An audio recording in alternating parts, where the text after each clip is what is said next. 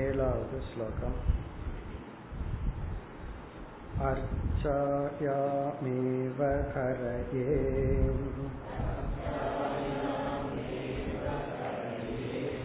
பூஜாய ஸ்ரத்தயே கதே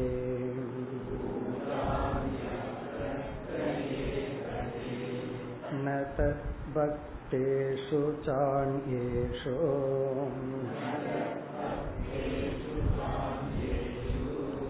சபக்த ப்ராக்ருத ஸ்மிருதக.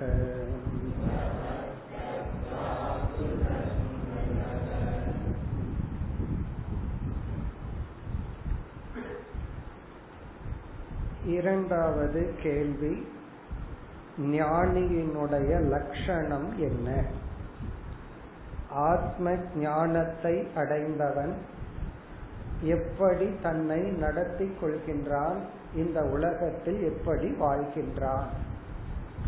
இது நமக்கு தெரிந்த பிரசித்தமான கேள்வி. பதில் கீதையில் விளக்கமாக பார்த்துள்ளோம். ஆனால் இங்கு பகவான் இங்கு பகவான் என்பது நம்ம யோகியானவர் வேறு விதத்தில் அழகாக பதிலை ஆரம்பிக்கின்றார். பகவான் கீதையில சொல்றது போலயே பதில் சொல்கின்றார்.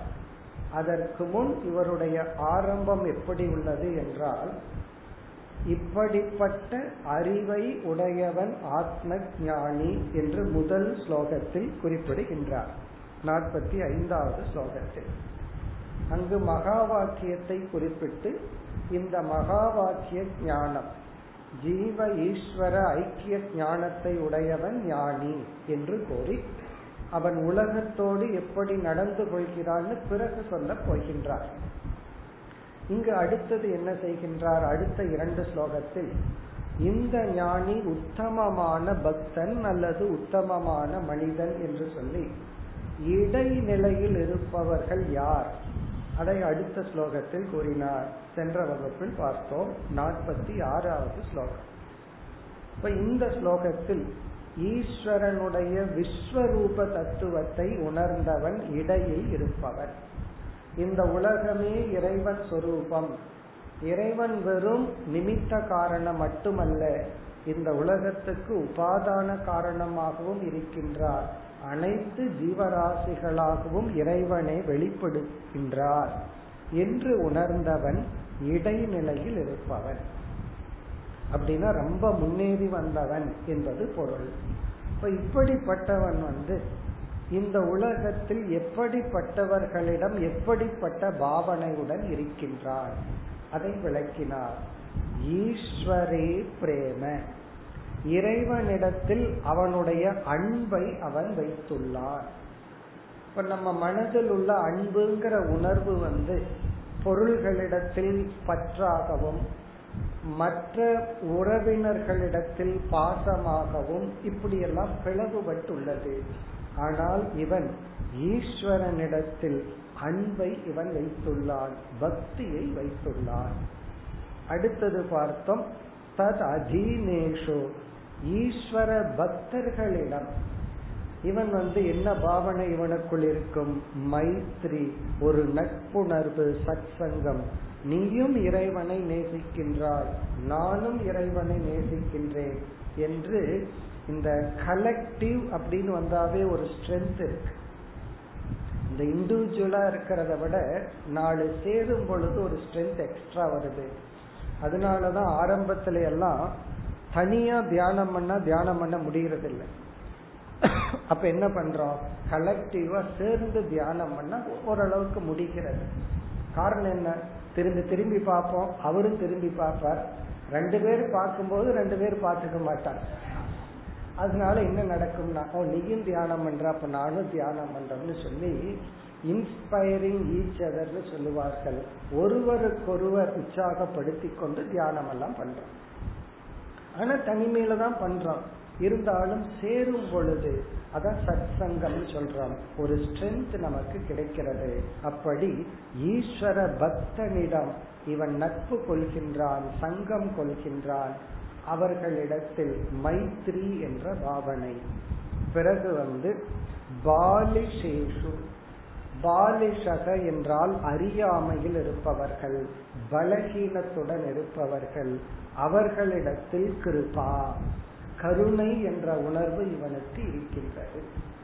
இப்ப இவனை இடைநிலையில் இருப்பவன், இதுக்கு மேல் இருக்கிறவனை ஏற்கனவே சொல்லியார், அவன் எப்படி வாழுவான்னு பிறகு சொல்ல போறான். இடைநிலையில் இருக்கிற பக்தனே நம்மை விட பலகீனமானவர்களை பார்க்கும் பொழுது நமக்கு என்ன வரும்? நம்ம உடனே கோபம் வரும், அவனை பயன்படுத்திக்கலாங்கிற என்ன வரும்? இவர்களுக்கு அன்பு, அந்த அன்பு கருணையாக மாறுகிறது. பிறகு துஷ்வசு, நம்மை வெறுப்பவர்கள், தன் மீது கோபப்படுபவர்கள், தன்னை புரிந்து கொள்ளாவர் கொள்ளாதவர்களிடத்தில் உபேக்ஷா, கண்டு கொள்ளாத மனநிலை. அவனை நம்ம மைண்ட்லயே ஏத்திக்க கூட, நீ என்ன புரிஞ்சுக்கல அப்படின்னா என்னை நீ வெறுத்தால் அதுக்கு என்ன பழிப்பு, பழிக்கு பழி என்னன்னா உன்னை நான் நினைக்க மாட்டேன் அதான். ஆனா இன்னொரு பழிக்கு பழி உண்டு, உன்னை எப்படியாவது திருப்பி அழிச்சிருவேன் அப்படிங்கிறது. அதுல முதல்ல நம்மை நாம் அழித்து கொள்கின்றோம். அப்படி நம்மை வெறுப்பவர்களை உண்மையிலேயே பழி வாங்கணும்னா அவர்களை மறந்து விடுதல். அதுதான் இங்கு சொல்லப்பட்டு இப்படி யார் இருக்கின்றார்களோ சக மத்தியமாக.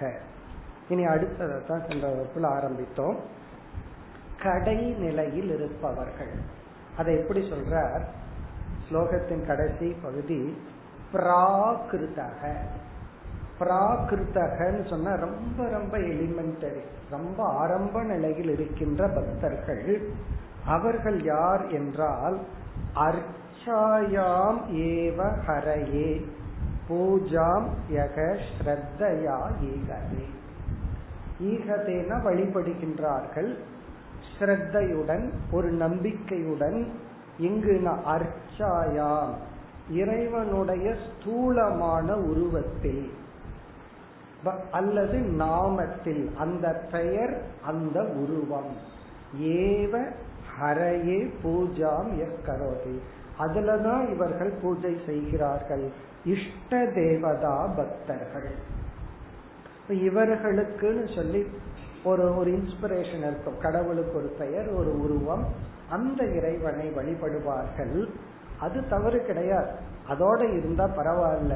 ஆனா அவர்களுடைய நிலை என்னன்னா ந தத் பக்தேஷு, மற்ற பக்தர்களை, மற்ற மனிதர்களை இவர்கள் மதிக்க மாட்டார்கள், வெறுப்பார்கள் அல்லது விரும்ப மாட்டார்கள்.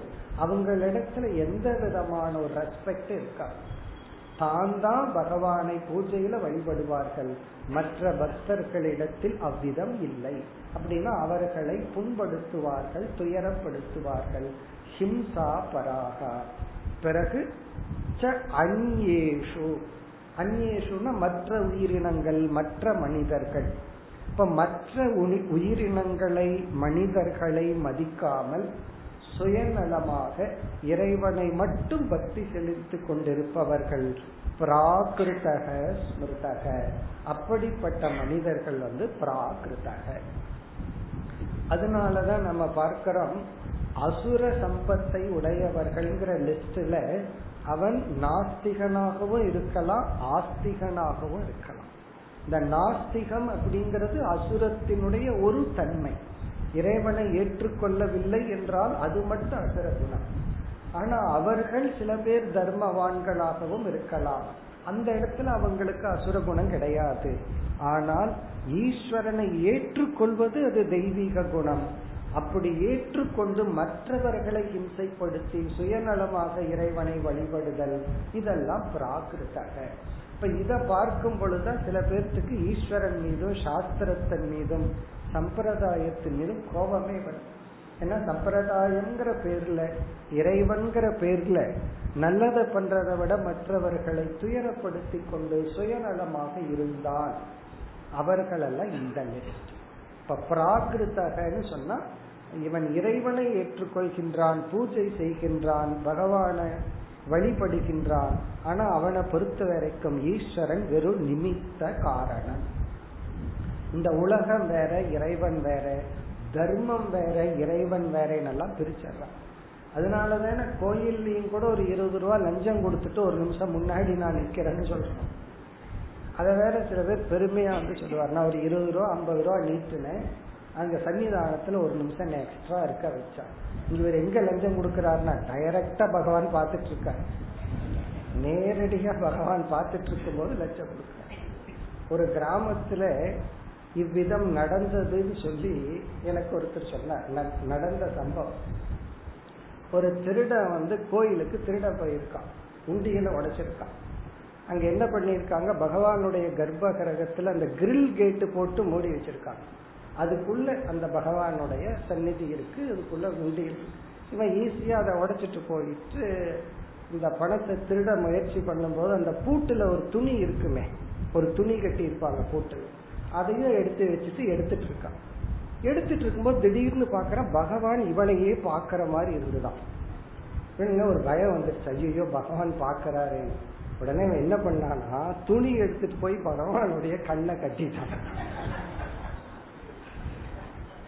கண்ணை கட்டிட்டு திருடிட்டு போயிருக்கான். இப்ப இவனை பொறுத்த வரைக்கும் எப்படின்னா, இப்ப பகவான் பாக்கிறார், பார்த்தா அது நமக்கு பாவம் வந்துடும், அதனால பார்க்க கூடாது. அந்த துணிய பகவானுடைய கண்ணில் கட்டிட்டு அழகா திருடிட்டு போறான். இவன் இவனை பக்தனுதான் சொன்ன, ஏன்னா பகவான் பார்க்க கூடாதுல்ல. இப்போ இவனுடைய ஞானத்தை என்ன சொல்றது, இப்படிப்பட்ட பக்தர்கள் தான் பலர். நம்ம எத்தனை வருஷம் இந்த பக்தனா இருந்தோமோ அது வேற விஷயம். அப்படி இதான் பிராகிருத்தக. அப்ப இவனுக்கும் பக்தி இருக்கு. பக்தி இல்ல ஒரு நாஸ்திகனா இருந்தா அது கடவுள்னே அவனுக்கு தெரிஞ்சிருக்காது. அந்த சிலைய பார்த்து இவனுக்கு பயம் வரும் பொழுதே பக்தி இருக்கே, கடவுள் தன்னை பார்க்கிறார்னு நினைக்கும் பொழுதே ஒரு பக்தி இருக்கே. ஆனா இவனுடைய புத்தி எப்படி இருந்திருக்கு, அதுதான் இப்ப கேள்வி. கடவுளுடைய கண்ணை மறைச்சிட்டு திருடிக்கு போன மாதிரி. இதெல்லாம் ஃபர்ஸ்ட் கேட்டகரி, எலிமெண்டரி கேட்டகரி. இந்த கேட்டகரியில பலர் இருக்கின்றார்கள். இவ்விதம் ராஜா கேட்ட கேள்வி வந்து ஞானியினுடைய லட்சணம், அவை எதை பேசுவான், எப்படி வாழ்வான், எப்படி நடந்து கொள்வான் அப்படிங்கிறதுக்கு முதல் மூன்று ஸ்லோகத்தில் இந்த யோகியானவர் அழகாக ஒரு யார் ஞானி, யாருக்கு ஜீவ பிரம்ம ஐக்கிய ஞானம் இருக்கின்றதோ அவர்கள் ஞானி என்று ஈஸ்வர ஜீவ ஐக்கிய ஞானத்தை கூறி, பிறகு அடுத்த லெவல்ல வந்து அந்த இறைவனே உலகமாக இருக்கின்றார், ஒரு மனிதனை நான் துன்புறுத்திட்டு பகவானுக்கு பக்தி செலுத்த முடியாது. அப்ப மக்கள் சேவை, மகேசன் சேவைன்னு சொல்றமல்ல, அது இரண்டாவது நிலையில் இருப்பவன். இப்ப யாரையும் புண்படுத்த கூடாது, ஏன்னா அதுதான் பக்தின்னு உணர்ந்து பக்தி செலுத்துபவன். கடை நிலையில் இருப்பவன் கடவுள், உலகம், அன்பு, தர்மம் இதையெல்லாம் பிரித்து அதுவும் ஒரு செய்கையாக, ஒரு கர்மமாக, பகவானை ஒரு மீன்ஸ் ஆக பயன்படுத்தி பக்தி செலுத்தவன் சொல்லிட்டார். இனி அடுத்த ஸ்லோகத்திலிருந்து முதல் ஸ்லோகத்தில் கூறிய ஞானி, ஆத்ம ஞானத்தை உடையவன், மகா வாக்கிய அர்த்தத்தை உணர்ந்தவன், அவன் எப்படி இந்த உலகத்தில் வாழ்கின்றான் அந்த லட்சணத்தை இந்த பதில் முடியும் வரை அவர் தொடர்கின்றார். அடுத்த ஸ்லோகம் நாற்பத்தி எட்டு. கிரஹீத்வா இந்திரியைரர்த்தான்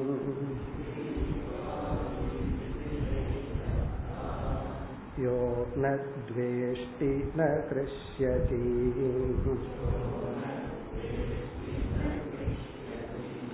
விஷ்ணோர்மாயாமிதம் பஷ்யன்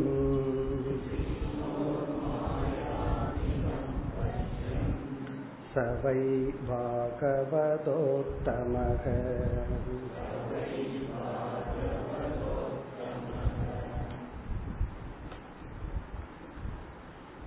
இந்த ஸ்லோகத்திலிருந்து இந்த அத்தியாயம் முடியும் வரை, இவருடைய பதில் இறுதி வரை, அந்த ஞானி எப்படி தன்னை நடத்தி கொள்கின்றான், அவன் இந்த உலகத்தில் எப்படி வாழ்ந்து கொண்டு இருக்கின்றான், இதுதான் பதில். பொதுவாக நம்ம என்ன நினைப்போம், ஞானி வந்து இந்த உலகத்தையே பார்க்கறதில்லை, அவனுக்கு எதுவுமே தெரியாது அப்படின்னு நம்ம நினைக்கிறோம். அதெல்லாம் சில சமயங்கள்ல அறியாமையில நமக்கு நினைக்கத்தோம். அதாவது ஞானம் வந்து விட்டால் இந்த ஞானம் ஜெகத்தினுடைய அக்ரகணம் ஏற்பட்டு விடும். அதனாலதான் அவர் என்னைக்குமே சமாதியில் இருக்கணும், அவர் என்னைக்குமே கண்ண மூடியே இருப்பார், எதையும் பார்க்க மாட்டார், நம்ம சொல்றது எதுவுமே அவர் காதுல விழுக்காது, கேட்காது, அவர் சாப்பிட மாட்டார், சாப்பிடாமையே அவர் உயிர் வாழ்ந்துட்டு இருப்பார், இப்படி எல்லாம் சில கற்பனைகள். இப்ப அதை தெளிவுபடுத்துற இந்த இடத்துல ஜெகத்தினுடைய விஷயங்களினுடைய அக்ரகணம் நடப்பதில்லை.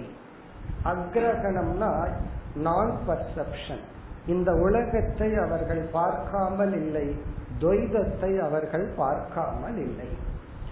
இறைவன் படைத்த இந்த இருமையை, துவைதத்தை அவர்கள் ஞானத்துக்கு முன்னாடி எப்படி பார்த்தார்களோ அதே போல அந்த துவைதத்தினுடைய பர்செப்ஷன், பார்வை வேற்றுமை தெரிகிறது.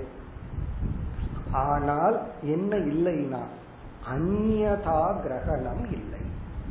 அந்நியதா கிரகணம்னா அதை தப்பு தப்பா பார்க்கறது, தப்பு தப்பா புரிஞ்சுக்கிறது, அதெல்லாம் கிடையாது.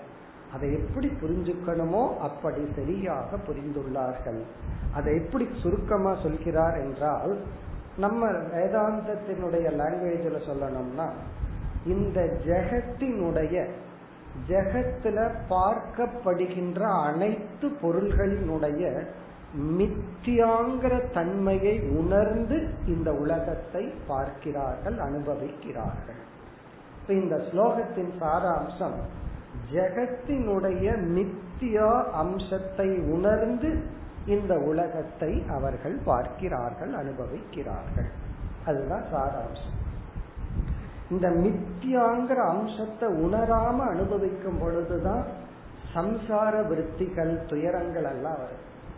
உன்னை உண்மைன்னு நினைச்சிட்டு பார்க்கறதுக்கும் அதை பொய்ன்னு நினைச்சிட்டு பார்க்கறதுக்கும் உள்ள வித்தியாசம் என்னன்னா, நம்ம வேதாந்த உதாரணம் தான். பாம்பை பார்த்தோம், எதுல, கயிற்றுல, அது கயிறுன்னு தெரியாம பார்க்கறதுக்கும், அல்லது இப்ப அதை விட பாம்பை போலயே பிளாஸ்டிக்ல என்னென்னமோ வந்திருக்கு, இதெல்லாம் இருந்திருந்தா சங்கரர் கயிறுக்கே போயிருக்க மாட்டார். எதுக்கு கஷ்டப்பட்டு கயிறுக்கு போகணும், பிளாஸ்டிக் பாம்புன்னே சொல்லியிருப்பார். அதுல வேற உள்ள ஸ்பிரிங் எல்லாம் கொடுத்து கசக்கி போட்டா கொஞ்ச நேரம் விளையாடிட்டு இருக்காரு, அது உணர்வுடையதை போல இருக்கு. மோர் எக்ஸாம்பிள், கயிறாவது ஜடமா அப்படியே கிடக்கும், இந்த பாம்பு இருக்கே, அந்த ரப்பர் பாம்பு கொஞ்ச நேரம் நெடிஞ்சிட்டு இருக்கிற மாதிரி இருக்கும், ரிசம்பிளன்ஸ் வேற அதிகம். ஸோ அப்படி ஒரு பாம்பை நம்ம பார்க்கிறோம், பார்த்த உடனே அது உண்மையான பாம்புன்னு நினைக்கிறோம், அப்ப மனசுல பயம், ஓடணும், அடிக்கணும், இப்படி எல்லாம் இருக்கு. அது பொய்ன்னு தெரிஞ்சதுக்கு அப்புறம் அதே பார்வை, அது அதே மாதிரிதான் இருக்கு, ஆனா அதை நம்ம எப்படி பார்க்கிறோம், அதுல இருந்து சம்சாரம், பயம்ங்கிற உணர்வு கிடையாது. அதே போல யாராவது நம்ம திட்டுறாங்கன்னு வச்சுக்கோமே, அது நமக்கு தெரியும் பொய்தான், இருந்தாலும் அதை சத்தியத்துவ புத்தியோட பார்த்தோம் அப்படின்னா நமக்கு கோபம் வருது, என்னென்னமோ வருது. அது பொய் அப்படின்னு பார்த்தோம்னா, அவன் பொய் சொல்றான் அப்படின்னு பார்த்தோம் அப்படின்னா கோபம் வருவதில்லை. இதத்தான் ஒருவரிடம் நான் சொன்னேன், அவர் என்னை பத்தி ரொம்ப ஒரு மாதிரியா பேசுறா, அவருக்கு ஆறுதலா இருக்கட்டும்னு என்ன அவர் எடுத்து சொன்னேன், அவர் பொய் சொல்றதா நினைச்சுக்கங்களேன் அப்படின்னு. உடனே சொல்றாரு, பொய் சொல்றான்னு நினைச்சாலும் எங்கிட்ட பொய் சொல்றான்னு கோபம் வருது, நீ என்ன சொல்ற, அப்ப பத்து வருஷம் வேதாந்தம் படிங்கன்னு சொல்றாங்க. அப்படி எப்படி சொன்னாலும் நம்ம என்ன பண்ணிடுறோம், கோபம் வந்துடுது, எங்கிட்ட நீ பொய் சொல்ற. அப்போ என்ன பண்ணணும்னா மித்தியான்னு புரிஞ்சுக்கோ. அது மித்தியான்னு எப்போ உனக்கு புரியுதோ அது வரைக்கும் தான் காத்துட்டு இருக்கணும். அது வரைக்கும் துக்கப்படு, நல்லா துக்கப்படும் தான் ஆசீர்வாதம் பண்ணிட்டு வரணும், என்ன. அப்படி அவர்களுக்கு வந்து அனாத்மாவை பற்றி பேசுகிறார்கள், அவர்கள் என்னை பற்றி பேசுவதில்லை. நான்கிறது ஆத்மஸ்வரூபம், இந்த மனம் புத்தி உடல் எல்லாம் அனாத்மான்னு சொல்லி இந்த ஜெகத்தினுடைய மித்தியாத்துவத்தை உணர்ந்து இந்த உலகத்தில் வாழ்ந்தார். இந்த உலகமே ஒரு சீரியல், எக்ஸ்ட்ரா சீரியல் பார்க்க வேண்டிய அவசியம் கிடையாது. ஒவ்வொருத்தருடைய லைஃப் ஒரு சீரியல் தான். எல்லாருடைய லைஃப்ல பார்த்தா அதுல ஒரு அழகு இருக்கு, அதுல ஒரு அப்ஸ் அண்ட் டவுன் இருக்கு. யாருடைய லைஃப் அப்படியே பர்ஃபெக்டா போகும்? நம்ம ஹார்ட்டே ஒழுங்கா போறது இல்லை. இசிஜில நேரா போச்சுன்னா என்ன ஆகுறது? அது மேலே எங்கேயும் போயிட்டு வந்தா தான் நார்மல் சொல்கிறாரு. அது ஸ்ட்ரெயிட்டா போச்சுன்னா யூ ஆர் அவுட். அப்படி லைஃபே அப்ஸ் அண்ட் டவுன், ஹார்ட்டே அப்படி அப்ஸ் அண்ட் டவுனா இருக்கு. ட்ரெட்மில் பண்ணி பாருங்க, நேரா போச்சுன்னா யூ ஆர் அவுட். அது மேலே கீழும் போயிட்டு வந்தா தான் ஒழுங்காக ஹார்ட் வேலை செய்யுதுன்னு அர்த்தம். ஸோ அப்படி இருக்கும் பொழுது இந்த உலக அனுபவங்கள் எல்லாமே வித சுகம் துக்கம் மானம் அபமானம் இதற்குட்பட்டது. இதை பொய் என்று பார்த்தால் இந்த அனுபவங்களை ரசிக்கலாம், சத்தியமாக பார்த்தால் அது நமக்கு துயரம். அதுதான் இந்த ஸ்லோகத்தின் சாராம்சம். மிக தெளிவாக சொல்றார், கிரஹீத்துவா அபி கிரஹீத்துவா அபி இந்திரியைஹி அர்த்தார். இந்திரியைஹி நம்முடைய புலன்கள் மூலமாக, ஐந்து ஞானேந்திரியங்கள் மூலமாக அர்த்தான் கிரஹீத்துவா அபி உலக பொருள்களை அனுபவித்துக் கொண்டிருக்கும் பொழுதும், கிரகித்வான்னா முன்போலவே இத பார்க்கிறான், அனுபவிக்கின்றான், மற்றவங்களோட பேசுறான், மற்றவங்க பேச்ச இவன் கேட்கிறான். இப்படி இருந்த போதிலும் எந்த ஒரு ஞானியானவன் ந துவேஷ்டி ந கிருஷ்யதி எந்த அனுபவத்தையும் எந்த பொருள்களையும் மனிதர்களையும் வெறுப்பதில்லையோ, பற்று கொள்வதும் இல்லையோ. நத்வேஷ்டினா ஆழ்ந்த மனதிற்குள்ளிருந்து வெறுப்பு வருவதில்லையோ, ந கிருஷ்யதி யாரிடமும் சுகிப்பதில்லையோ, பற்று கொள்வதில்லையோ. இதுதான் இவனுடைய வாழ்க்கை. இப்ப இங்க என்ன ப்ரொஜெக்ட் காட்டுறாருன்னா, இவன் எதையுமே பார்க்காமல் எதிலிருந்தும் விலகி இல்லை. ஏன்னா ரொம்ப பேர் சொல்றது என்ன அப்படின்னா, நாங்கெல்லாம் சம்சாரத்துக்குள்ள இருக்கிறோம், எங்களுக்கு தான் கஷ்டம் தெரியும், எல்லாத்தையும் விட்டுட்டு போனவங்களுக்கு கஷ்டம் தெரியாது, அப்படியெல்லாம் சில பேர்த்தருடைய லாஜிக். அப்படி கிடையாது. நீ வந்து விவகாரத்துக்குள்ள இருக்கிறையோ இல்லையோ, இந்த உலகத்துல நம்ம வந்து விவகாரம் பண்ணித்தான் ஆகணும், டிரான்சாக்சன் இருந்துதான் ஆகணும். டிரான்சாக்சன் இல்லாதப்ப மட்டும் நான் சந்தோஷமா இருக்கிறேன், விவகாரம் வரும் பொழுது சந்தோஷமா இல்லைன்னா எனக்கு வந்து ஞானம் வரவில்லைன்னு அர்த்தம். அந்த டிரான்சாக்சன் இருக்கும் பொழுதும் அதுல நான் பாதிக்கப்படாமல் இருக்கணும். அதுதான் ந துவேஷ்டி ந கிருஷ்யதினா இங்க விருப்பு வெறுப்புங்கிறது சம்சார உணர்வை குறிக்கின்றது. விவகாரத்தில் இருக்கும் பொழுதும் என்னுடைய மனம் விருப்பு வெறுப்பால் எப்பொழுது பாதிக்கப்படுவதில்லையோ. சரி, இப்படி பாதிக்கப்படாமல் இருக்க அவனுக்கு என்ன எக்ஸ்ட்ரா ஞானம் வந்திருக்கு, அந்த அறிவை இரண்டாவது வரியில சொல்றார். இங்க முதல் ஸ்லோகத்துல மகா வாக்கிய ஞானம், பிரம்ம சத்தியம் அல்லது ஆத்மத்தினுடைய சத்தியத்துவத்தை சொன்னார். அடுத்த இந்த வரியில ஜெகத்தினுடைய மித்தியாத்துவத்தை கூறுகின்றார். விஷ்ணோகோ மாயாமயம் இதம் பஷ்யன்.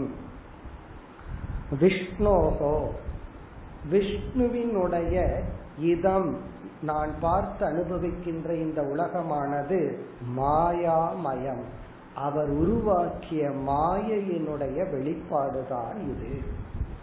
பகவான் வந்து உபாதான காரணம், ஆனால் விவர்த்த உபாதான காரணம்.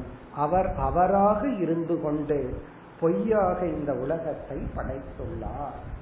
மாயாமயம், இது எல்லாமே மாயாமயம். இங்க மாயாமயம் ஈக்குவல் டு மித்யா சொரூபம். சரி, இந்த மித்யா யாரை ஆதாரமாக கொண்டுள்ளது? விஷ்ணோகோ விஷ்ணுவை ஆதாரமாக கொண்ட இந்த மித்யாவானது இந்த உலகம் பஷ்யன் என்று அறிந்து, அந்த விஷனுடன் அந்த பார்வையுடன் அந்த பார்வையுடன் யார் இருக்கின்றாரோ, சகவை பாகவத உத்தமக, அவன் பக்தர்களுக்குள் உத்தமனாக இருக்கின்றான். சக அவன் பாகவத உத்தமக, உத்தமகன உத்தமமான பக்தன் ஞானி. இப்ப இந்த ஸ்லோகத்துல வந்து இதுல ஆரம்பிக்கிற அவன் எப்படி இருக்கின்றான், எப்படி வாழ்கின்றான்னா, அவன் இதற்கு முன்னாடி இருந்தது போல அல்லது உலகத்தில் வாழ்பவர்கள் போல அவன் விஷயங்களை பார்க்கின்றான், மனிதர்களை பார்க்கின்றான், விவகாரம் செய்கின்றான். ஆனால் அந்த விஷயங்கள் எல்லாமே மாயாமயம், இதெல்லாம் மித்யா சுரூபம், இது எதுவுமே சத்தியமல்ல என்று உணர்ந்ததனால் எந்த அனுபவங்களும் இவனுக்குள் வெறுப்பு விருப்பு பற்று வெறுப்பு இவனுக்குள் வருவதில்லை. அப்படி இருப்பவன் பாகவத உத்தமக, அவன் பாகவத அதாவது ஞானியில் உத்தமனாக இருக்கின்றான். இனி அடுத்த ஸ்லோகம் நாற்பத்தி ஒன்பது. தேகேந்திரிய பிராண மனோதியாம் யக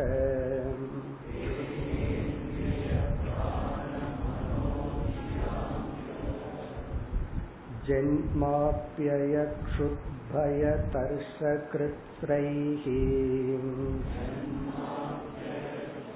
பயதர்ஷக்ருத்ரைஹி சம்சாரதர்மை ரவிமுஹ்யமானக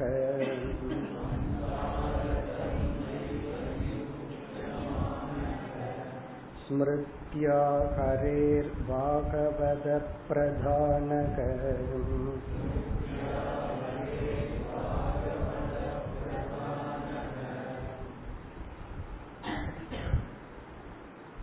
சென்ற ஸ்லோகத்தில் பாகவத உத்தமக என்று சொன்னார், இங்கு பாகவத பிரதானக என்று சொல்றார். பிரதானகன்னா முதன்மையானவன், உத்தமன். இவன்தான் பக்தர்களுக்குள் ஞானிகளுக்குள் அல்லது வந்து உத்தமமானவன், இவன்தான் ஞானி. இறைவனை உணர்ந்தவர்களுக்குள் இவன்தான் உத்தமன். இப்ப சென்ற ஸ்லோகத்தில் என்ன சொன்னார், விஷயங்கள் இவனை துன்புறுத்துவதில்லை, அனுபவங்கள் மற்ற மனிதர்கள் பொருள்கள் அதுல வருகின்ற எந்த ஒரு மாற்றமும் இவனை பாதிப்பதில்லை அப்படின்னு சொன்னார். இந்த ஸ்லோகத்தில் என்ன சொல்றார், சில பேர் வந்து எக்ஸ்டர்னலா நடக்கிறத ஏற்றுக்கொள்வார்கள், அதுக்கு ஒரு ஸ்ட்ரென்த் இருக்கும். யாராவது தன்னை திட்டுனா, தனக்கு ஏதாவது கஷ்டத்தை கொடுத்தா அதை மேனேஜ் பண்றதுக்கு பவர் இருக்கும். ஆனா தனக்கே வந்து விட்டால், தன்னுடைய உடல் நோய்வாய்ப்பட்டு விட்டால், தனக்கு வருகின்ற தன்னுடைய சரீர தர்மத்தினால் பல துயரத்தை அடைகின்றார்கள். இப்ப இந்த ஸ்லோகத்துல சரீரத்தினுடைய தர்மங்களை கூறி, இந்த உடலுக்கு வருகின்ற தர்மங்களினாலும் அவர்கள் பாதிக்கப்படுவதில்லை. அதுதான் இந்த ஸ்லோகத்தின் சாராம்சம். அதாவது நம்ம உடலுக்கு வருகின்ற நோய், குறிப்பா நோய், இந்த மாதிரி நோய் எல்லாம் வரும் பொழுது நம்ம பலர் சொல்வார்கள், எல்லாம் நல்லா இருக்கும் போது வேதாந்தம் நல்லா இருக்கு, ஒரு கஷ்டம் நோயின்னு வரும் பொழுது தலைவலி பல்லுவலி இப்படி எல்லாம் வரும் பொழுது ஒரு வேதாந்தமும் வர்றதில்லை. காரணம் என்ன, அந்த இடத்துல வந்து இந்த அறிவு நமக்கு பயன் கொடுப்பதில்லை. மறுபடியும் ஒரு கஷ்டம் வருது, துயரம் வருது, அப்ப நம்ம இவ்வளவு கஷ்டப்பட்டு படிச்சதெல்லாம் ஜீரோவா இருக்கு அப்படிங்கறது நம்ம அனுபவமா இருக்கு அல்லது பலர் சொல்கிறாங்க.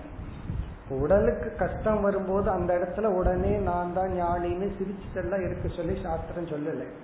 அந்த கஷ்டத்தை உடல் அனுபவிக்கின்றது, அந்த கஷ்டத்துக்கு அப்பாற்பட்ட ஒரு கஷ்டம் இருக்கே, எனக்கு இது வந்துடுச்சு அப்படின்னு ஒரு பலகீனம் மனசுல வர்றது, நம்மை நாமே ஒரு பரிதாப உணர்வுடன் வர்றது, அந்த நேரத்துல நாலு பேர் வந்து ஆறுதல் சொல்லுவாங்களான்னு எதிர்பார்த்தல், இது போன்ற அந்த ஒரு பரிதாப நிலை, இதுதான் சம்சாரம்னு சொல்றேன்.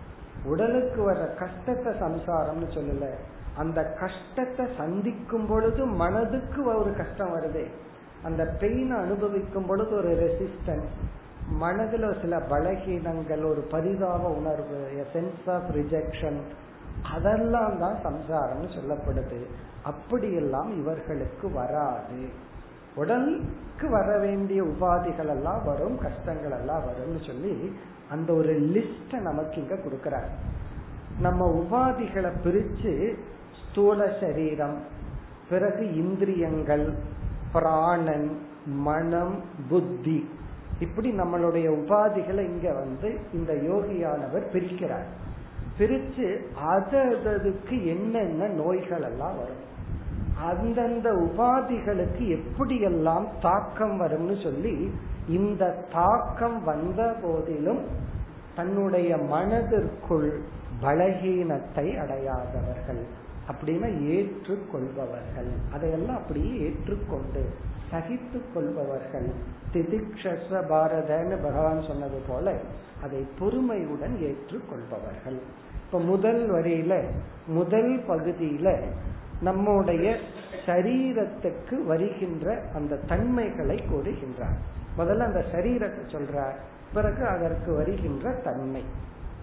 முதல்ல சரீரம், தேக, இந்திரிய, பிராண, மனோ, தியாம். இங்க தேகம்னா ஸ்தூல உடல், நம்முடைய ஸ்தூல உடல்ல முதல்ல மென்ஷன் பண்ற. அடுத்தது இந்திரியம், கர்மேந்திரியங்கள், ஞானேந்திரியங்கள். இந்த இடத்துல குறிப்பா ஞானேந்திரியங்கள், மெய், வாய், கண், மூக்கு, செவிங்கிற ஞானேந்திரியங்கள். பிராண, பிராண சக்தி, அதாவது ஜீர்ணிக்கிற சக்தி, செயல்படுகின்ற சக்தி, இதெல்லாம் பிராண. நல்லா சாப்பிடுறது, ஜீர்ணிக்கிறது, நடக்கிற சக்தி, இந்த கர்மேந்திரியத்துக்கெல்லாம் உதவி செய்கின்ற சக்தி பிராண சக்தி. பிறகு மனக, நம்முடைய மனம். தி என்றால் நம்முடைய புத்தி. இதெல்லாம் நம்முடைய பார்ட். ஞானத்துக்கு முன்னாடி இதெல்லாம் தான் நான் நினைச்சிட்டு இருப்போம். ஞானத்திற்கு பிறகு இதெல்லாம் ஆத்மாவாகிய எனக்கு இப்பொழுது ஒரு உபாதியா இருக்கு. நம்ம கையில ஒருத்தர் ஏதோ பொருளை கொடுத்துட்டு போன மாதிரி பகவான் வந்து இந்த ஜீவனாகிய எனக்கு இந்த உடலை கொடுத்திருக்காருங்கிற அறிவு. அப்படி இல்லைன்னா இதெல்லாம் தான் நான் நினைக்கிறேன். இனி அடுத்த பகுதியில இந்த ஒவ்வொன்றுக்கும் வரக்கூடிய நிலைகளை குறிப்பிடுகின்றார். அடுத்த வரியில் இருக்கிறத ஒவ்வொரு சொல்லா எடுத்து இதுல ஒவ்வொன்னோட கனெக்ட் பண்ணணும்.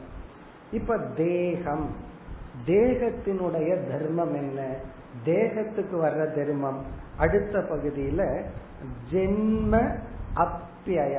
அப்யய ஜென்ம அப்யய ஜென்ம அப்யயம் அப்படின்னு சொன்னா ஜென்ம மரணம், பிறப்பு இறப்பு.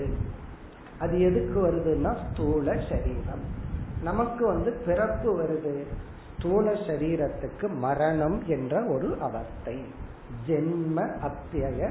அப்யயம்னா பிரளயம், இங்க மரணம். இது எதோட கனெக்ட் பண்ணணும்? தேகத்தோட கனெக்ட் பண்ணணும்.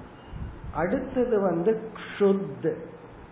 க்ஷுத் அப்படிங்கிற சொல்ல வந்து பிராணனோட கனெக்ட் பண்ணணும். பசி, இதெல்லாம் பிராணன்கிற என்னுடைய என்னுடைய சரீரத்துக்கு வருகின்ற தன்மைகள். க்ஷுத் அப்படின்னா பசி. இதோட நம்ம வந்து பிராணன் சம்பந்தமா உள்ள அனைத்து நலன் கேடுகளையும் புரிஞ்சுக்கணும். ஈவன் சம்டைம் பிரீத்திங் ப்ராப்ளம் வரலாம், அல்லது சாமி பசி வராம இருக்கலாம், அல்லது சில பேர் வந்து அந்த பசிய தாங்குற சக்தியும் கூட இருக்காது. பசி வந்தா என்னமோ நரகத்துல இருக்கிற மாதிரி ஒரு எண்ணம் வந்துடும். அந்த அதனாலதான் அவன் பசி தெரியாம வளர்ந்தவன்னு சொல்லுவார்கள். அப்படின்னா கஷ்டம் தெரியாம வளர்ந்திருக்கான்னு சொல்றாங்க. அப்ப பசிங்கிறது ஒரு சம்சாரமா நம்ம நினைக்கிறோம். அடுத்தது வந்து பய. இங்க பயம் அப்படிங்கறத மனதோடு சம்பந்தப்படுத்த, மனதினுடைய தன்மைகள். மனசுக்கு வர்றது எல்லா விதமான உணர்வுகள், பயம், கோபம், சோகம், பொறாமை, இதெல்லாம். இங்க பயம்ங்கிறது மனதுக்கு. தர்ஷ, தர்ஷ அப்படிங்கிறது புத்திக்கு, நம்முடைய விஞ்ஞானமய கோஷத்துக்கு. இங்க தர்ஷம்னா திருப்தியின்மை, இந்த புத்திக்கு என்ன கொடுத்தாலும் அது போதாது போதாதுன்னு சொல்லிட்டே இருக்கு. இந்த அறிவு இருக்கே, அத வந்து எவ்வளவு விஷயத்தை கொடுத்தாலும் அதுக்கு ஒரு குறை இருந்துட்டே இருக்கும். தர்ஷ, அதாவது தர்ஷன பசி, என்னைக்குமே புத்தி பசியாவே இருக்கும். அது புத்திக்கு ஒரு அடக்க இருக்காது. இதெல்லாம் அஜ்ஞான காலத்துல. பிறகு கிருத்ஸ்ர, கிருத்ஸ்ரம் என்றால் பலகீனப்படுதல். அது நம்ம இந்திரியத்தோட சேர்த்தணும். நம்ம இந்திரியங்கள் எல்லாம் இருக்கே, கண் இருக்கு, காது இருக்கு, மூக்கு இருக்கு, நாக்கு இருக்கு, இப்படி உடம்புற ஸ்கின் இதெல்லாம் இருக்கு. இதெல்லாம் ஒரு காலம் வரைக்கும் தான் அதுக்கு சக்தி இருக்கு. ஒரு ஏஜுக்கு மேல அதுக்கு சக்தி கிடையாது. அதனாலதான் ஒரு நாப்பத்தஞ்சு ஐம்பது வயசு ஆகி டாக்டர் என்னால படிக்க முடியல, கண்ணு தெரியலன்னு சொன்னா உடனே அவரை கண்ணை ஒண்ணுமே பண்ண மாட்டார். என்ன பண்ணாரு, ஒரு கண்ணாடியை கொடுத்துருவார். அப்படின்னா என்ன அர்த்தம்னா, கண்ணுக்கு வைத்தியம் பண்ணி பழைய நிலைய கண்ணுக்கு கொண்டு வர முடியற மாதிரி இருந்தா கண்ணாடினே ஒண்ணு கண்டுபிடிச்சிருக்க வேண்டிய அவசியம் கிடையாது. அப்ப அந்த கண்ணாடி போடுறதுல இருந்து என்ன தெரியுதுன்னா, இந்த வயதுக்கு மேல இந்த கண்ணுக்கு பார்க்கிற சக்தி கிடையாது, அது அது இழந்து விட்டது. இந்த சாலேஸ்வரம் சொல்ற நாற்பது நாற்பத்தஞ்சு வயசு ஒருத்தர் சொன்னார், நான் ஐம்பது வயசு ஆகி கண்ணாடியே போடலா, நீ ஒண்ணுமே படிக்கல, படிச்சு பாரு அப்புறம் தெரியும். புஸ்தகத்தை எடுத்து படிச்சு பாரு, ஐம்பது வயசுக்கு மேல தெரியுதா இல்லையா அப்படின்னு. தூர பார்வை தெரிஞ்சிடும், பக்கத்துல படிச்சா தெரியாது. ஒரு வயசு அப்படின்னா என்ன அர்த்தம்னா, கண்ணுக்கு அவ்வளவுதான் பவர், இந்த வயசு வரைக்கும் தான் அதை பார்க்கிற சக்தி இருக்கும். அதற்கு மேல வந்து அந்த நுண்ணிய எழுத்துக்களை படிக்காது. சின்ன வயசுல அந்த டேப்லெட் மேல இருக்கிறதெல்லாம் படிச்சிருவோம். அதுக்கப்புறம் வயசானாலும் அதுக்கு ஒரு லென்ஸ் தேவைப்படுது, லென்ஸுக்கு ஒரு லென்ஸ் தேவைப்படுது. அப்படி பார்த்தாலும் படிக்க முடியறது இல்லை. காரணம் என்னன்னா, அதற்கு அவ்வளவுதான் சக்தி இருக்கு. அதே போல கால், குறிப்பா இந்த முட்டிய சொல்லிடணும், அதுக்கு எல்லாத்துக்கும் தேய்மானம் இருக்குல்ல, அப்படி அதுக்கு ஒரு லைஃப் இருக்கு. அப்படி உடம்புல இருக்கிற ஒவ்வொரு அங்கங்களும் அதற்கு ஒரு காலம் இருக்கின்றது. அதான் கிருத்ஸ்ரம். புலன்கள் எல்லாம் அதனுடைய சக்திகளை இழந்து கொண்டு வரும். குறிப்பா இந்த ஸ்லோகம் வந்து இந்த வயதான காலத்தில் இருக்கிறவர்களுக்கு இது வந்து ரொம்ப முக்கியம். இதையெல்லாம் நம்ம என்ன பண்ணணும்னா, இதையெல்லாம் ஒரு குறையாக நாம் பார்க்க கூடாது. இது ஒரு குறை அல்ல, இது வந்து இயற்கை, இப்படித்தான் பகவான் படைச்சிருக்கார். நான் இத குறையா பார்க்கிற அப்படிங்கும் போதே ஒரு அறியாமை வெளிப்படுகிறது. எது மாற்ற முடியாத இயற்கையோ அதை நான் ஏற்றுக்கொள்ளவில்லை, அதை நான் ரெசிஸ்ட் பண்றேன். அப்ப நான் வந்து பகவானோட டியூன் ஆகலை அர்த்தம். பகவான் வந்து அப்படி படைச்சிருக்க, இந்த உடலுக்கு இத்தனை வருஷம்தான் ஆரோக்கியம் இருக்கும், அதற்கு மேல இந்த உடலினுடைய இந்திரியங்களை தான் கிருத்ஸ்ரம், அதனுடைய சக்திகள் அது இழந்துட்டு வரும். அதை நாம் ஏற்றுக்கொள்ள வேண்டும். பிறகு வந்து மைண்ட் வேகமா இருக்கும், உடல் அந்த வேகத்தோடு செயல்பட. அதனாலதான் ஆக்சிடென்ட் எல்லாம் நடக்கிறது. வயசான காலத்துல நடக்கிற எல்லா ஆக்சிடென்ட்டுமே பாத்ரூம்குள்ள தான். அப்படின்னு என்ன அர்த்தம்னா, இது ரொம்ப வேகம், அந்த பழைய வேகம் மனசுல இருக்கும், உடல் அதற்கு ஒத்துழைக்காது. அப்ப நம்ம என்ன புரிஞ்சுக்கணும், இந்த உடலுக்கு அந்த சக்தி இல்ல. மனசுக்கு வேகம் குறையாம இருக்கிறது நல்லதுதான், மனசுல நம்ம இளமையா இருக்கிறோம், ஆனா உடலில் அல்ல.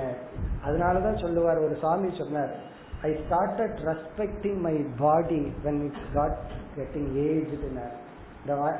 உடம்பு வயசாக இதை நான் ரெஸ்பெக்ட் பண்றேன் அப்படின்னா பேசாம வச்சிருக்கேன்.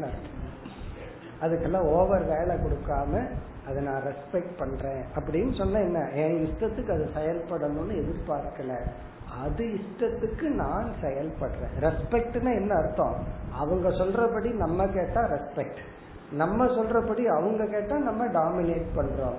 அவர் என்ன சொல்றாருன்னா, அது சொல்றபடி இப்ப நான் கேட்கிறேன், அது நடக்க முடியலையா நான் பேசாம போகாம இருக்கேன், அது பார்க்க முடியலையா பார்க்காம இருக்கேன், மறந்து போகுதா பேசாம மறக்கிறேன். அது ஒரு கம்ப்ளைண்ட் அல்ல, குறை அல்ல.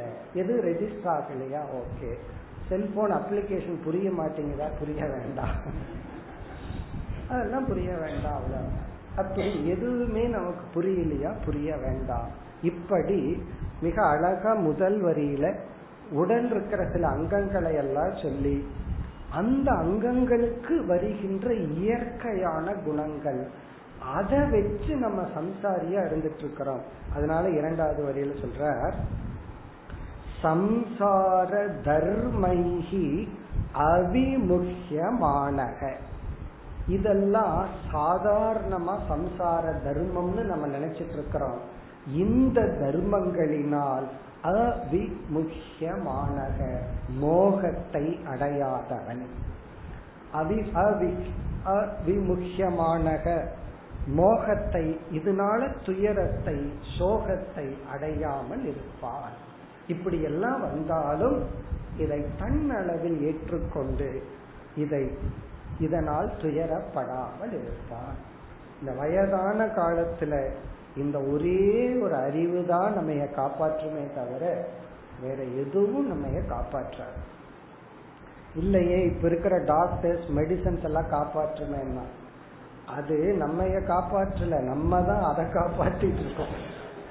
பணம் கொடுத்து கொடுத்து அந்த மிஷினை எல்லாம் நம்ம காப்பாத்திட்டு இருக்கிறோம். ஹாஸ்பிட்டல் நம்ம காப்பாற்றல, நாம தான் ஹாஸ்பிட்டல ரன் பண்றத காப்பாத்திட்டு இருக்கோம். டாக்டர்ஸ நம்ம காப்பாத்திட்டு இருக்கோம்.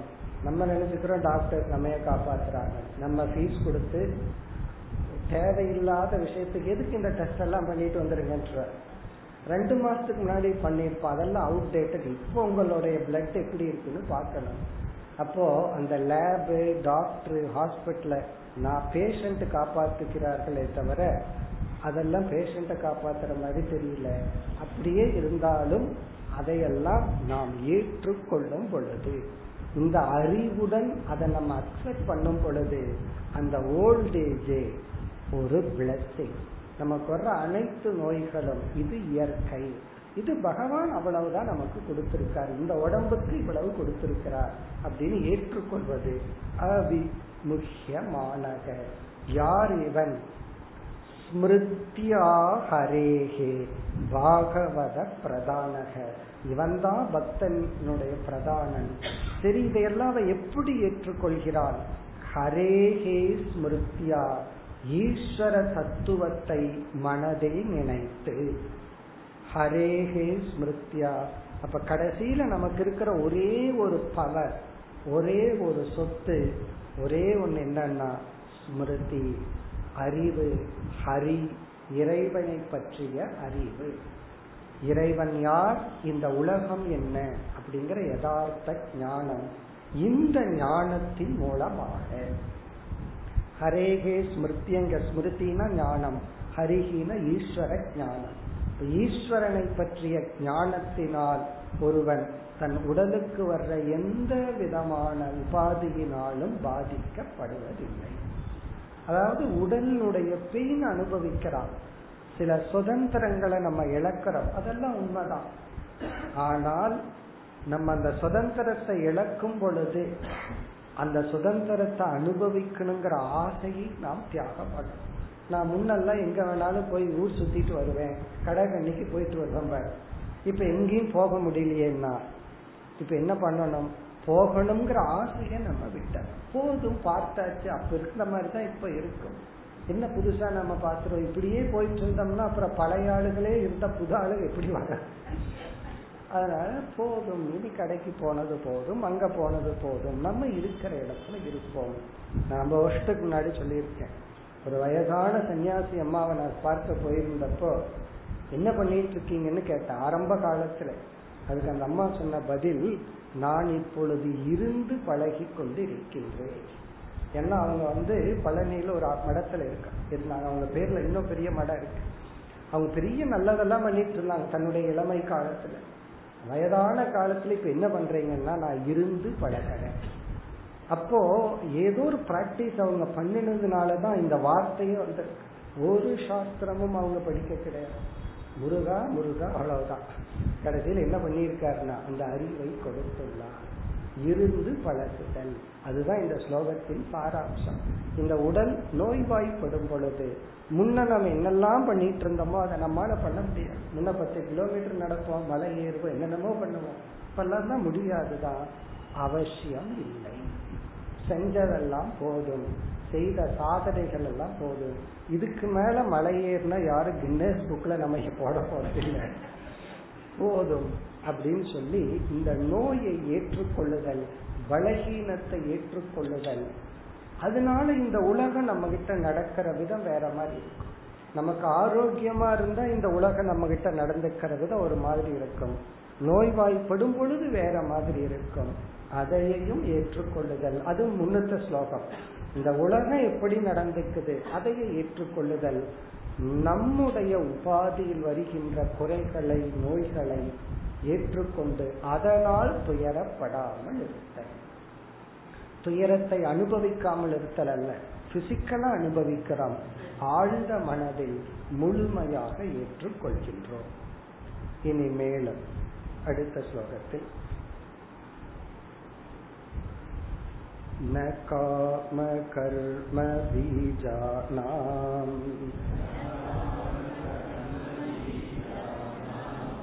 यस्य चेतसि संभवः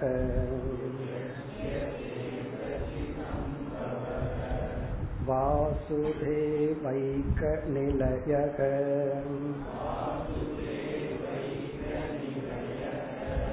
சவை பாகவதோத்தமக.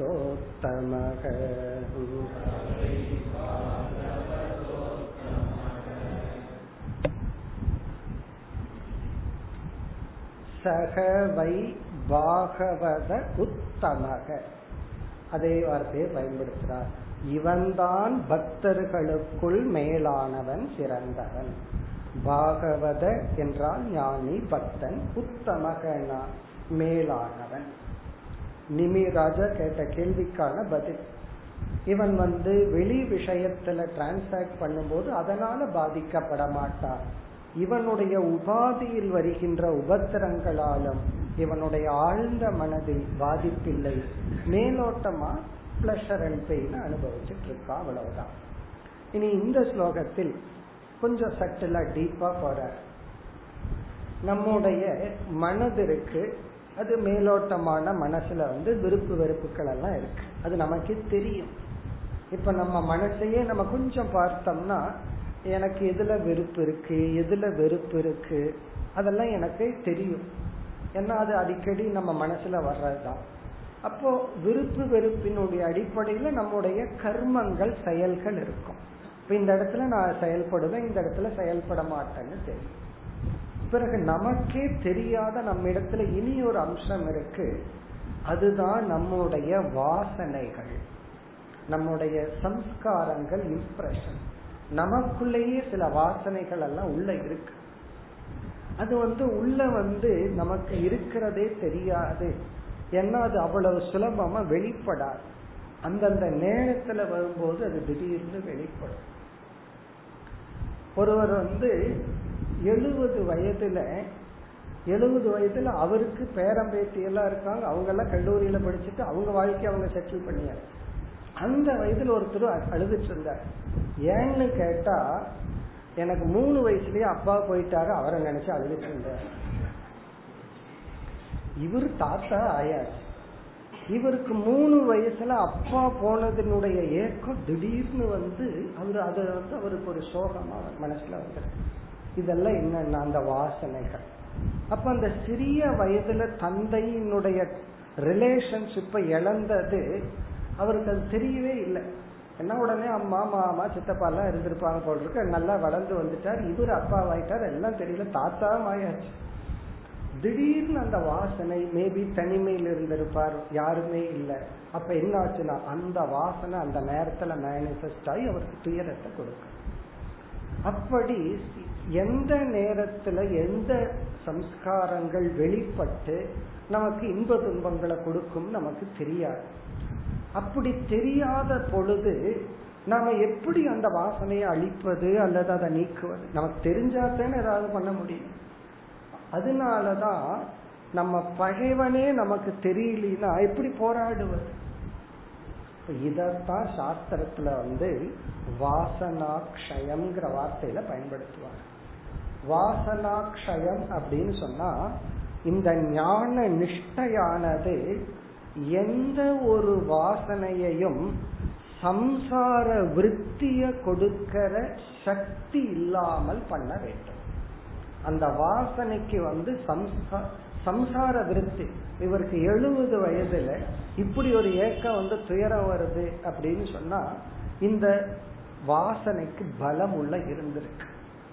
ஏன்னா அது இன்னும் லைவா இருந்திருக்கு, இத்தனை வருஷம் அதுக்கு வெளிப்படுறதுக்கு நேரம் கிடைக்கல, வாய்ப்பு கிடைக்கல.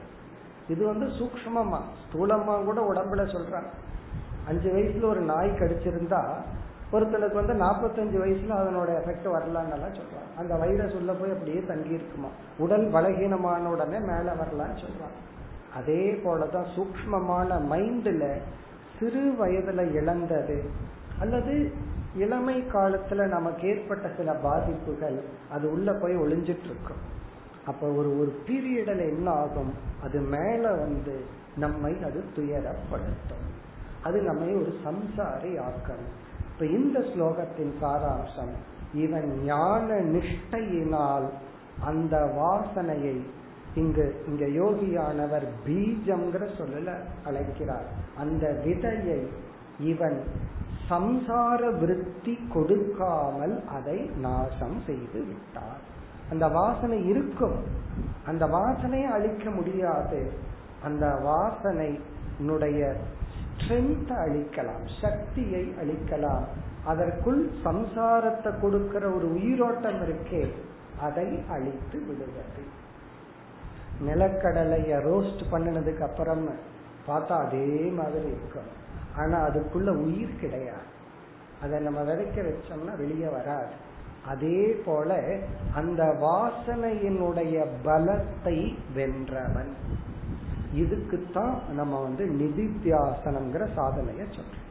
இதை என்ன பண்ணணும்னா, இந்த வாசனை என்னன்னு நமக்கு தெரியாது, அதனால இதுக்கு குறிப்பிட்ட சாதனை கிடையாது. அதனாலதான் சில பேர் வந்து நம்ம இடத்துல எனக்கு எல்லாம் இருக்கு ஆனா இன்னும் ஒரு ஒரு அதிருப்தி இருக்கு, ஞான நிஷ்டை வரல, என்ன பண்றது என்ன பண்றதுன்னு கேட்டா நமக்கு ஆக்சுவலி பதில் கிடையாது. நமக்குன்னா சாஸ்திரத்துக்கு பதில் கிடையாது.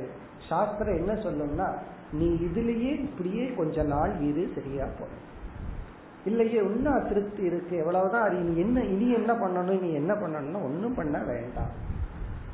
எலுமிச்சம்பழத்தையோ நெல்லிக்காயோ உள்ள போட்டதுக்கு அப்புறம் சாஃப்ட் ஆகுறதுக்கு என்ன பண்ணணும் என்ன பண்ணணும்னா, நீ ஒன்னும் பண்ணாம இருந்தா சாஃப்ட் ஆகும், நீ எடுத்து சாப்பிடாம இருந்தா போதும், பேசாம அதை விட்டு விடு, கொஞ்ச நாள் அது ஊறணும்.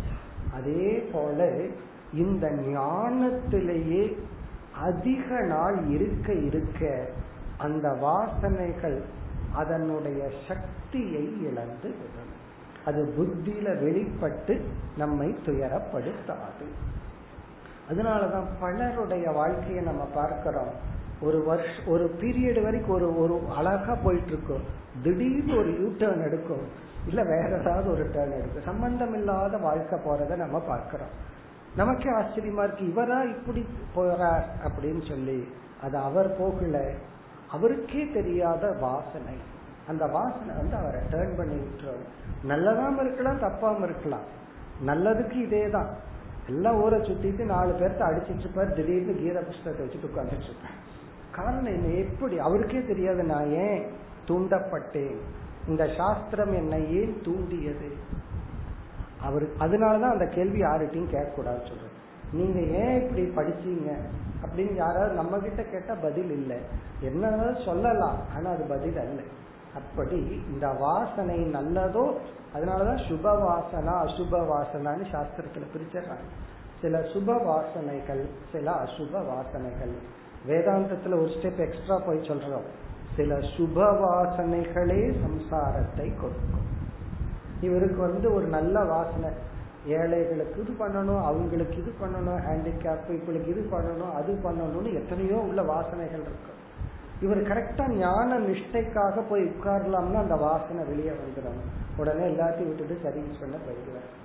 நல்லதுதான், சர்வீஸ் பண்ணினதுனாலதான் இவருக்கு இந்த புத்தி வந்துச்சு, ஆனா இந்த வாசனை சுப வாசனையை என்ன பண்ணும், அடுத்த சாதனைக்கு போகாம தடைப்படுத்து.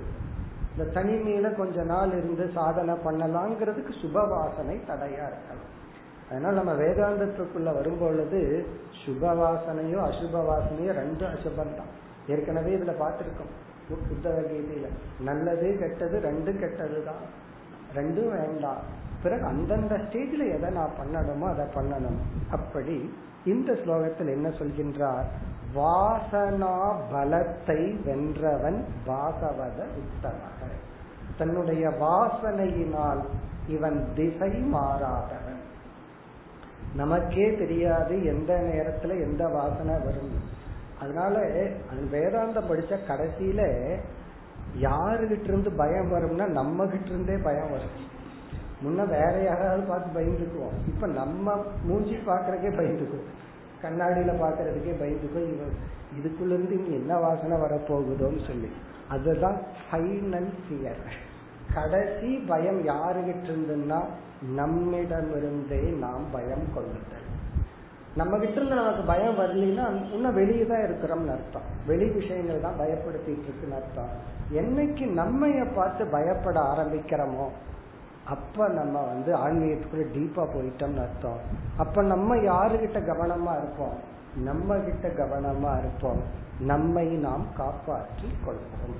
அதுதான் இந்த ஸ்லோகத்தின் சாராம்சம். அடுத்த வருடத்தில் தொடரும்.